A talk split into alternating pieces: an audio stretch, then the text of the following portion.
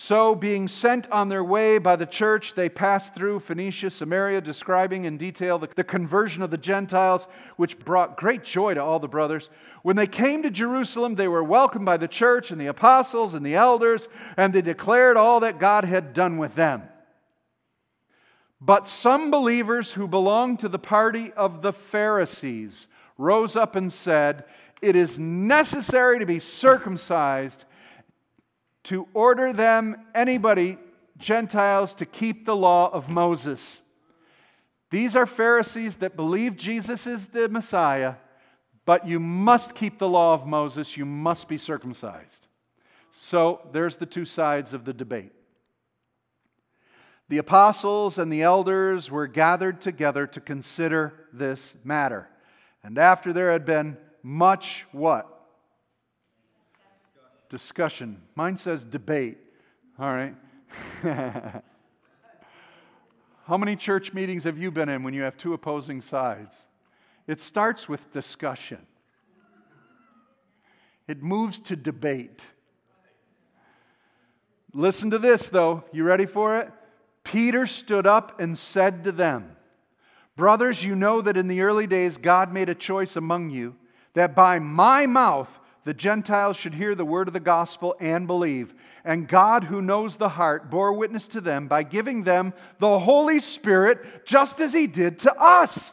He made no distinction between us and them, having cleansed their heart by faith. Now, therefore, why are you putting God to the test by placing a yoke on the neck of the disciples that neither our fathers nor we were able to bear? But we believe that we will be saved through the grace of the Lord Jesus just as they will. Woo-hoo. Who said that? Peter. I'm thinking Peter had a big change and a revelation. Somebody helped him. Who was that? Paul.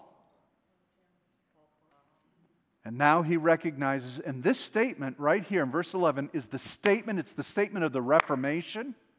It's the statement for the church to understand salvation is by what? Faith. If your salvation's based on whether you're circumcised, what does faith now become? Works. This is big. You already know this stuff, so it's not so big to you. But this is important. You've got to remember it's always by believing, it's always been by faith from first to last. So Peter says that. All the assembly fell silent. Then they listened to Barnabas and Paul as they related the signs and wonders God had done through them among the Gentiles. Wow. You can't argue, you know?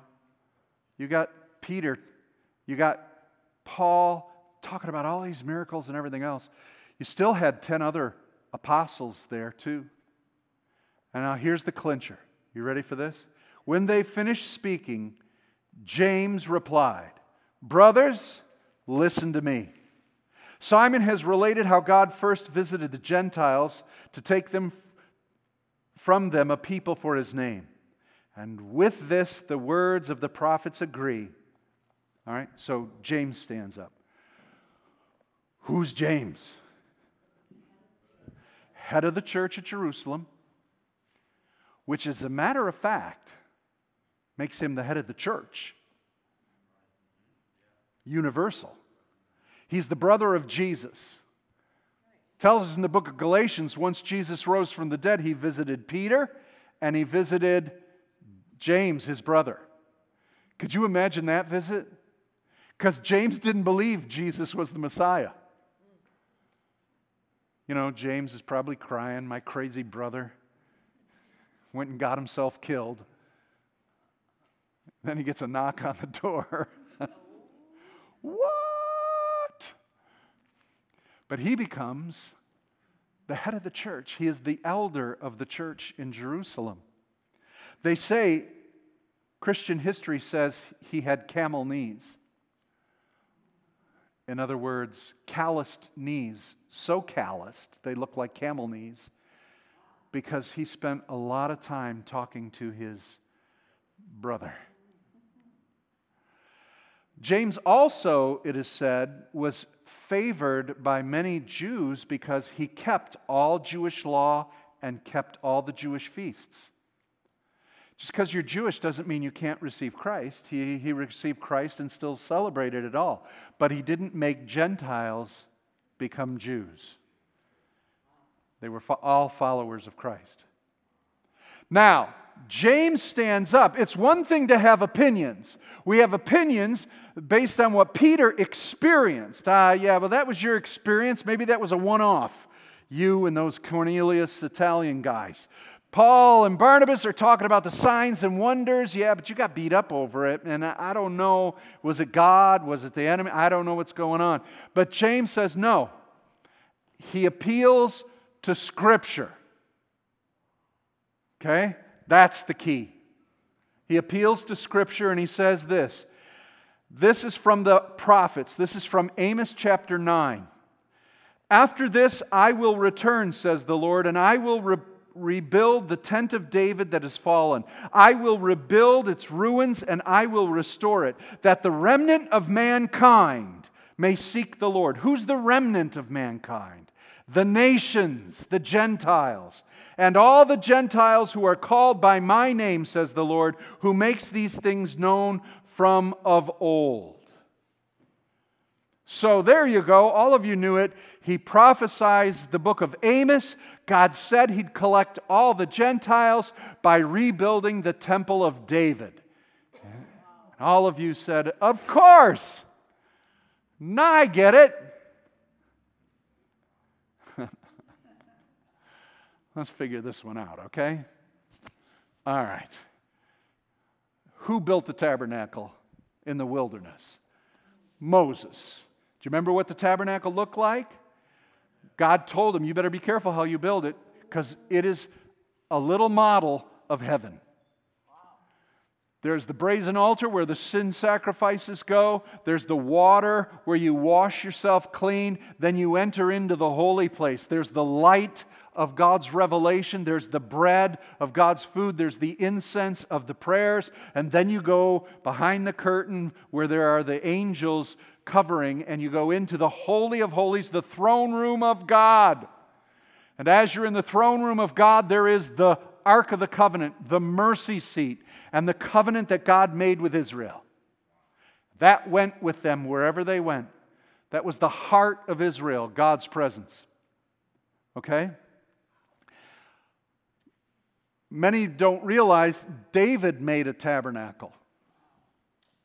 Because who was king before David? Saul. So the tabernacle of Moses, after they finally got into the promised land, was in Gibeah. And the priests offered sacrifice, but nobody really paid much attention to it at all. It was all dusty and weeds and overgrown and all this kind of stuff, you know. And uh, they, they took the ark out into battle and they lost it and the, and the Philistines took the Ark of the Covenant, and the Ark knocked down their God, and then they sent it back by an ox cart, and it was just kind of hanging out. People, Saul didn't even go to it. He went to witches and palm readers instead of the Ark of God. David knew better. He said, We got to get the presence of God back in to the nation. So on Mount Zion, he purchased a place on Mount Zion, the place where David repented from his sins. David bought that land and he went to get the ark, not the tabernacle of Moses. He, he didn't even take the whole system of sacrifice, he just wanted the presence of God. Well, there's some problems with that. We won't get into it, but he eventually gets the ark back.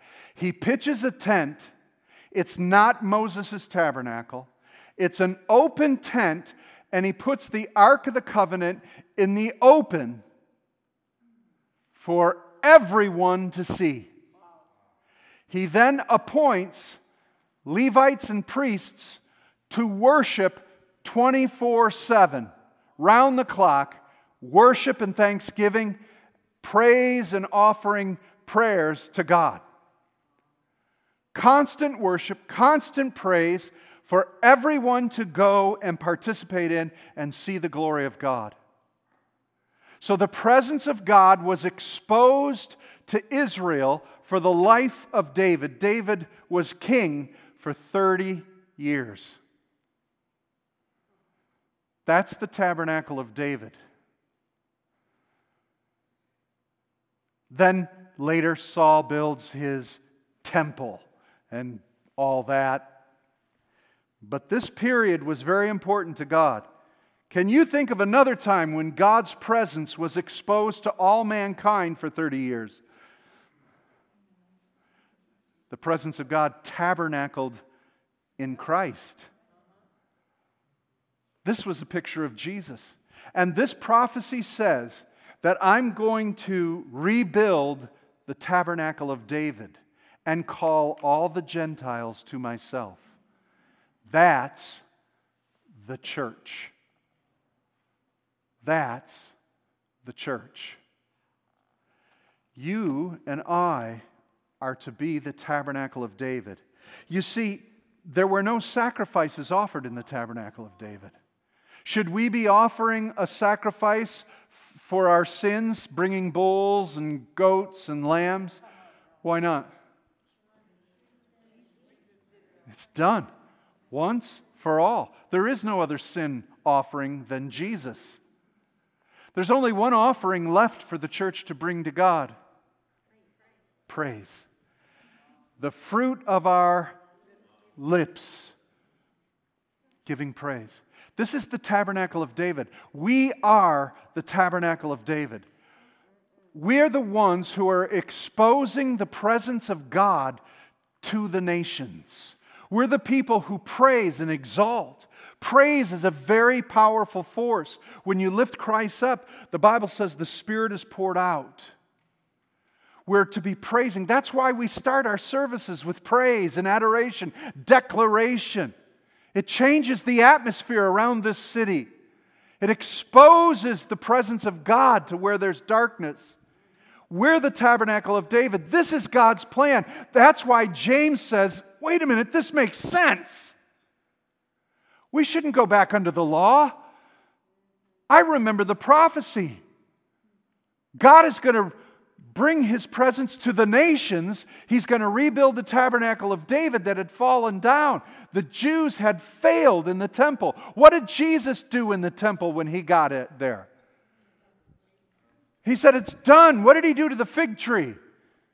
Cursed it. It's done. Your ministry, Israel, is over. You failed miserably. You didn't bring the light to the Gentiles, you kept it to yourself. You became a den of thieves, a people who hoarded the presence of God. He flipped it over and he said, You're done. That's why Jesus said, When you say to this mountain, be cast into the sea, he was pointing at Zion from the Mount of Olives. That temple is done. And what is the sea, figuratively in biblical language? It is the nations. This mountain of God is now cast into the nations for all to see and hear. We are the church, we're the light. This is what God has waited for. James got it. He figured out, oh my gosh, this is it. This changed the course of the church forever.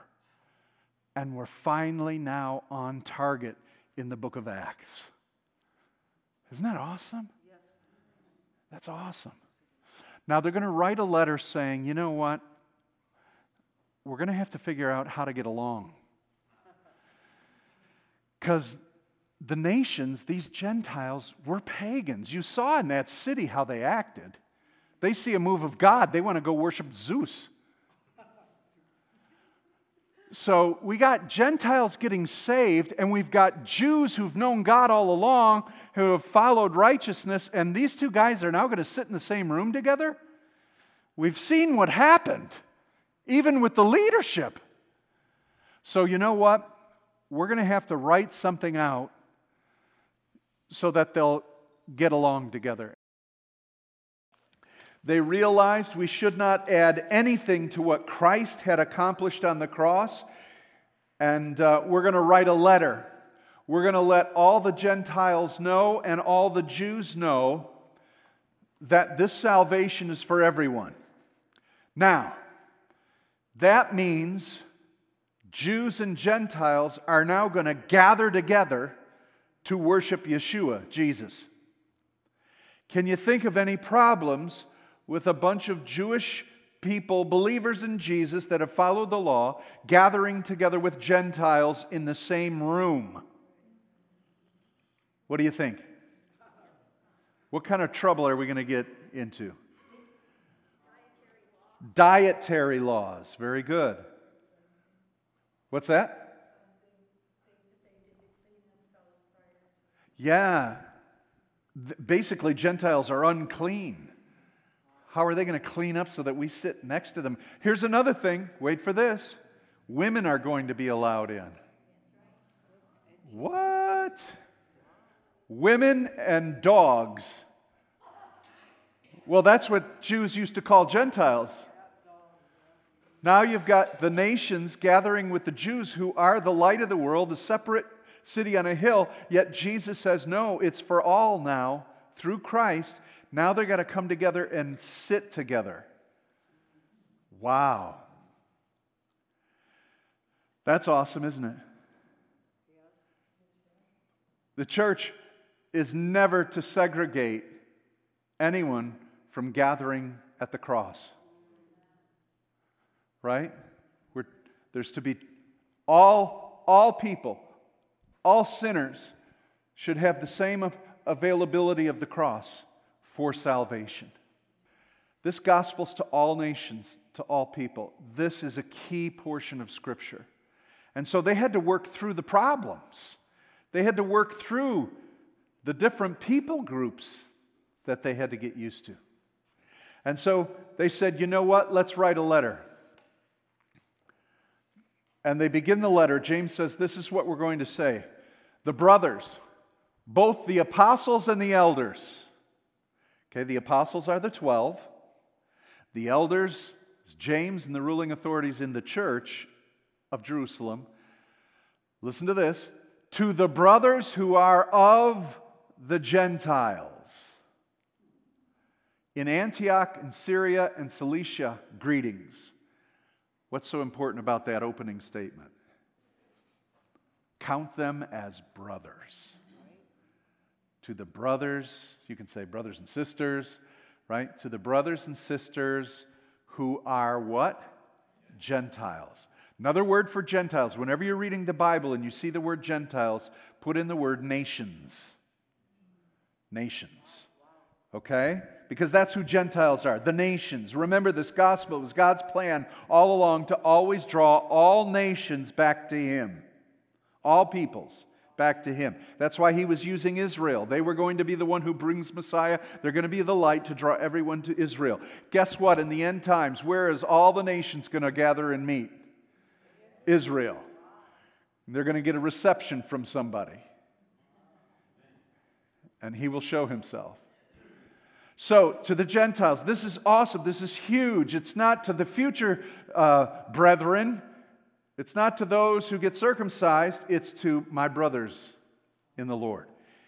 So, what does he say? He says this For it has seemed good to the Holy Spirit and to us. That's the order it should be in. It seemed good to the Holy Spirit and to us to lay on you no greater burden than these requirements. Now, these are not requirements for salvation. What are the requirements for salvation? Yeah, ask Jesus, faith in Jesus. There are no requirements. You, you have to come to the cross and ask Christ into your heart. You die to self, you repent of your sin, and you receive Jesus. What are these requirements for? Why are they giving them requirements? To get along. These requirements are not requirements of salvation, these are ritual requirements. In other words, how Jew and Gentile can worship in the same building.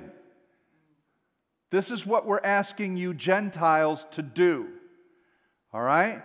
So, what we want you to do is that you abstain from what has been sacrificed to idols, abstain from blood and from what has been strangled and from sexual immorality. If you keep yourselves from these, you'll, you will do well. Farewell. Straight to the point. All right, so why these four requirements? What, what did Gentiles do in this time, in this place? They were pagans. So, what did they do in their worship and in their religions? Sacrifice to idols. Idols are false gods, demon. Paul calls them demons. So they used to offer pagan rituals. So they would sacrifice to idols. You can't come to Jesus and keep sacrificing to idols. Hmm. Let's think about that for a minute. How many of you, what do we put our devotions to? What do we worship? In this country, we worship money. We worship money, we worship fame, we worship, what else do we worship? Self. Yeah, that's yeah, that's key, isn't it? That's probably the king of all idols. Self. Basically, we have it written down. Life, liberty, and the pursuit of happiness. We believe in freedom, but we've re- redefined freedom. We're a long way from what freedom is. We're move, we've moved into I deserve, I want, I'm this, I'm that. You know, we've, we've gone to the height of narcissistic gluttony. Don't bring it into the house. That's what James is saying. Clean your act up. All right? So we've got to watch out from things offered to idols. Secondly, from blood. All right? What, let's talk about blood for a minute. What, uh, give me a quote from the book of Leviticus, chapter 17, verse 11. You in the car in the parking lot. Somebody give her your keys. the blood. The life is in the blood. Life is sacred, blood is sacred. But when you spill the blood to an idol, when you eat blood, some pagans used to eat blood. People eat blood, blood pudding, blood sausage, blood, blood, right? Okay. In the, in, in the New Testament, it's not so much a dietary thing, it's what you did the, with the blood. What are we offering the blood to? It's sacred, it's holy, okay? So we've got to be careful of that. The pagans would, would be involved with blood and unlawful death and so forth, sacrificing even their children. to bless your house, many pagans would take one of their infant children and put it in the foundation. In a jar, yeah. All right, so none of that. You're saved now. You're born again in Jesus. You can't offer to idols anymore. Skip that. Don't eat meat offered to idols, though you didn't offer it. Don't eat it. And blood, don't eat blood, don't get mingled with blood. Blood, blood is sacred, and, and any blood should remind you of the blood of Jesus Christ. And he goes on, he says, From what has been strangled, we're still in the realm of pagan worship. Okay? Now, if you strangle something and don't drain it properly of the blood, then you, got, you still have the blood, which makes you unclean. And, and to the Jew, that's a huge offense. Well, you know what? Why should we be paying attention to them? Why shouldn't we just be able to do what we want to do? I'm serious. Why? Why not? It's offensive to God, it's offensive to a brother. Paul has to explain this to the people in the book of Romans. He says, Don't be a stumbling block to your brother. Your conscience may be clean, it may not be an offense to you, but if it offends your brother, don't do it. We need to consider that with one to another. And then, last of all, sexual immorality. Now, of course, we know, according to the gospel, you, the only uh, place for sacred sex is in a marriage. Sex before marriage is fornication. Sex while you're married to somebody else is adultery. But in pagan worship, there was all sorts of sexual stuff going on. And you're to stay away from that and to be clean. A realm of that would be pornography. Uh, uh, the realm of staying from sexual immorality, the word is porneia, and it has, it's a bigger category than simply adultery or uh, sex, fornication. It, it is porneia, which means all aspects of uh, voyeurism, pornography, fondling, any kind of sexual stuff. Stay clean. And this is the idea purity and cleanliness. When we come together, see, the Jews had lived a very strict life of being ritually pure. Okay? But now the Holy Spirit dwells in us. We're supposed to be the temple. The temple's no longer in Jerusalem. Where's the temple? Right here. You are the temple of God. You're the living temple of God. We forget this all the time. We think it's an analogy. It's not an analogy. It's not a, a picture for us to think about. It literally is that you possess the Spirit of God in you. So we should not be mingling in sexual immorality, what we're watching, what we're listening to, right? And I, I, I, there's very little left in the airwaves for you to watch. Very little. Um, maybe cooking and carpentry and hunting, I don't know.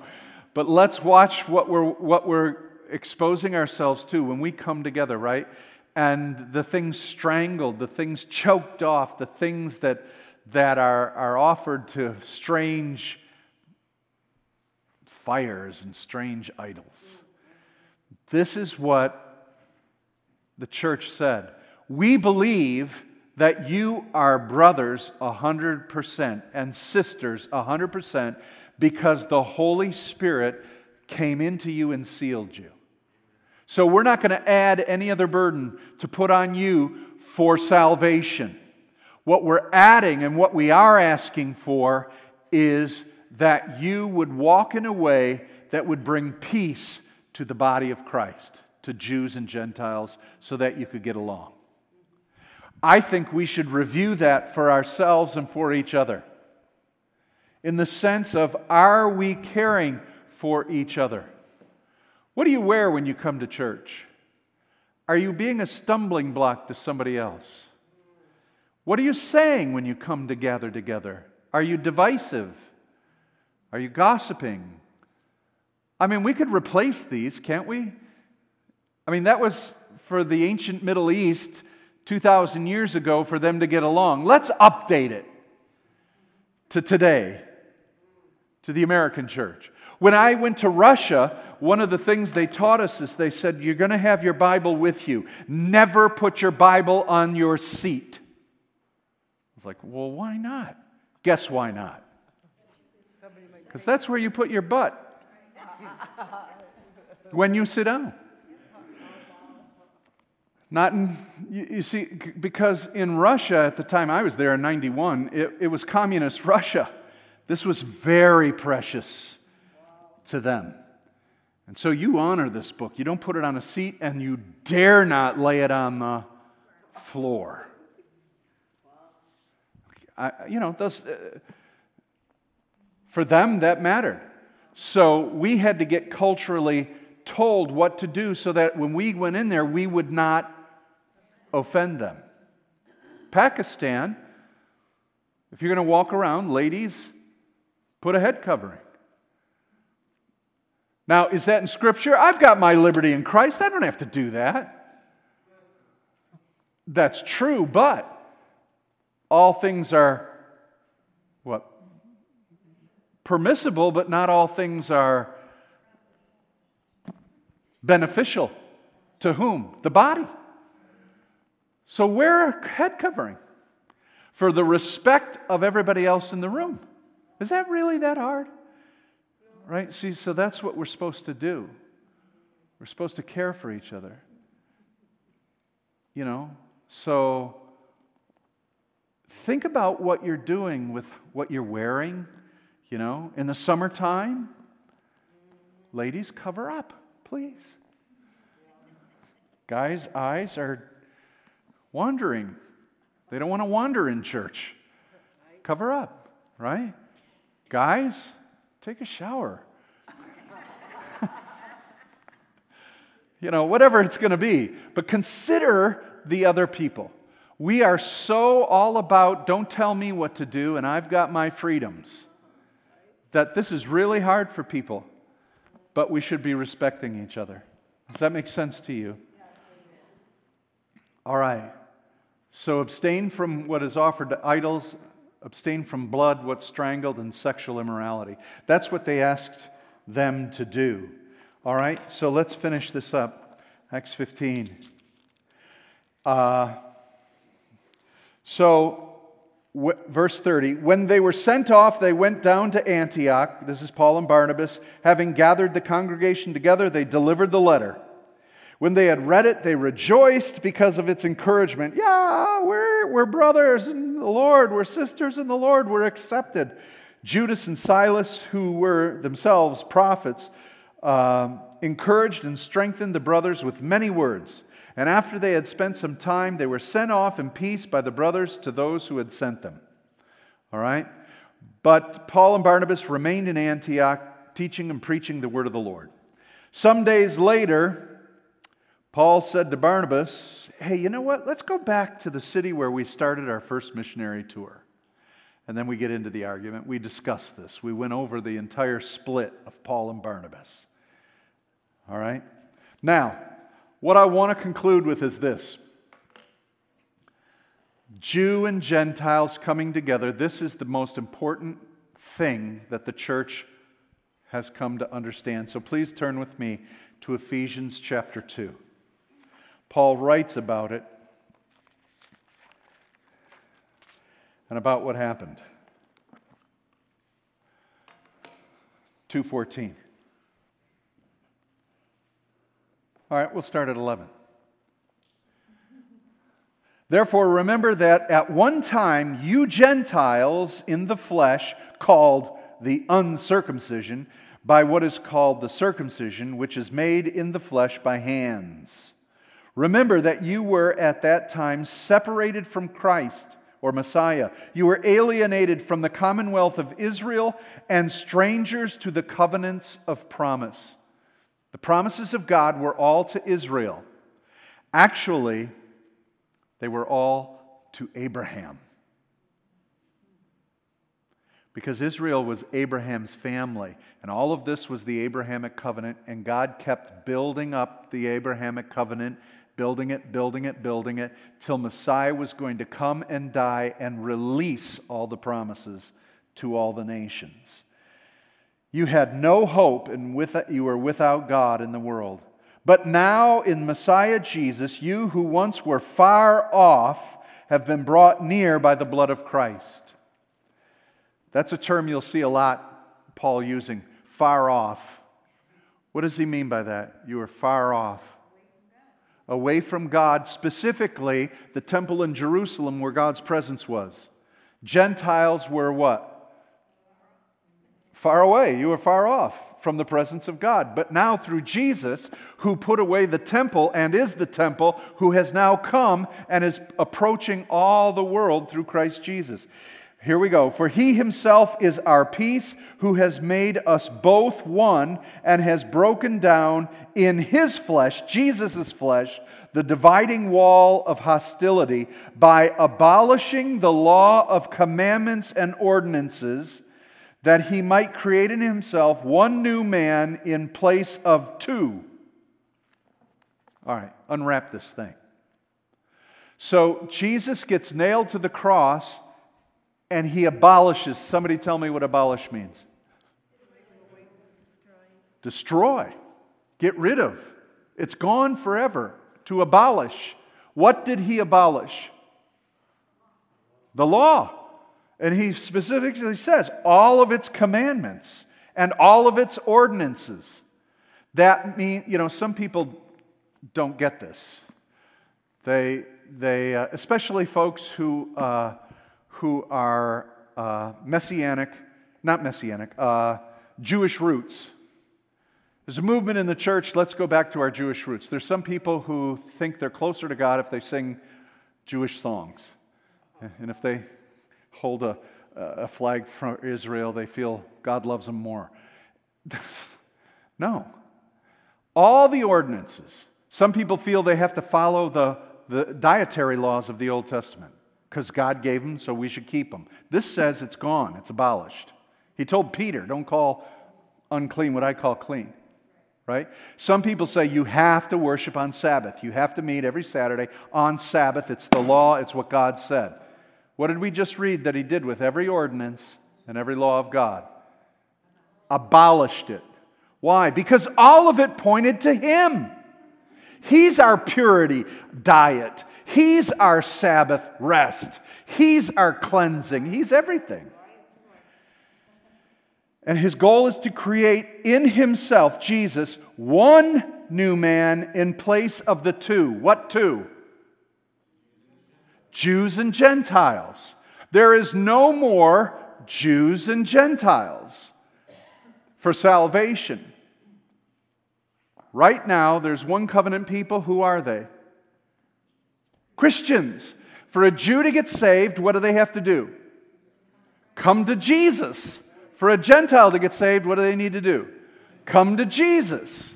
And we are equally in Christ. Now, we didn't replace Israel.